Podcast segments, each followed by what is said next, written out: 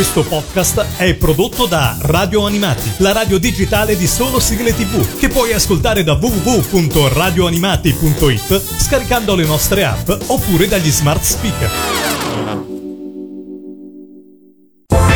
Radio Animati presenta Scaffali Animati, le più interessanti novità editoriali sul mondo della TV, dell'animazione e dello spettacolo con Giulia Ime. Lo ammetto, prima di leggere il libro di oggi non avevo ancora visto la serie animata a cui è ispirato. Comunque, la lettura di questo interessantissimo saggio e la scoperta di alcune informazioni legate alla storia di cui parla mi hanno incuriosita a tal punto da iniziare a guardare la serie animata su Netflix. Nel rispetto di tutti gli ascoltatori, in ogni caso, eviterò di darvi anticipazioni troppo scabrose nel parlarvi del saggio intitolato The Promised Neverland, l'immaginario letterario di Kayu Shirai e Posuka Demitsu, scritto da Gianluca Lamendola. In questo libro, l'autore fa una dettagliata ma mai scontata analisi sul manga The Promised Neverland, opera che ha riscosso tanta popolarità sia in Giappone che nel resto del mondo da agevolare per l'appunto una trasposizione animata. Il saggio si apre con il racconto della trama del manga, per poi soffermarsi sulla presentazione dei personaggi principali. Dopo questa breve ma esaustiva introduzione, l'autore si sofferma su alcune caratteristiche che rendono The Promised Neverland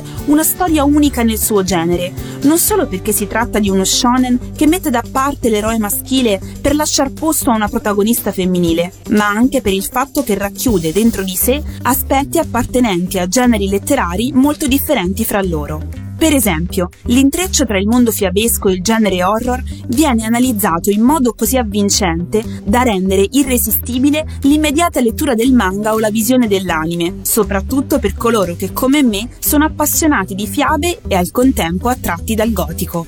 La fiaba a cui si fa maggiormente riferimento non può che essere Peter Pan. Basti pensare al titolo stesso che contiene la parola Neverland, in italiano appunto Isola che non c'è. Lo stile horror invece viene paragonato ai racconti del maestro di Providence Lovecraft, scrittore di racconti come Richiamo di Cthulhu, soprattutto perché gli autori di The Promised Neverland hanno inserito nella loro storia personaggi spaventosi e ritualità legate a loro molto simili a quelle narrate da Lovecraft stesso. Altre sfumature che caratterizzano la storia, secondo l'autore del saggio, sarebbero la fantascienza, per la presunta provenienza aliena di alcuni personaggi, e il giallo, si dà il caso infatti che Norman, personaggio più intelligente della storia, si trovi spesso ad agire come un vero detective nella meticolosa ricerca di prove e indizi come in ogni giallo che si rispetti. La sensazione del thriller, inoltre, risiede nella capacità degli autori del manga nel nascondere magistralmente i colpi di scena, che nel momento della loro manifestazione fanno restare il lettore a bocca aperta. Insomma, si tratta di un saggio che non solo dimostra lo spessore di uno dei manga più amati di sempre, ma anche trasmette la passione per la letteratura in generale, come strumento educativo da cui trarre preziosi insegnamenti di vita.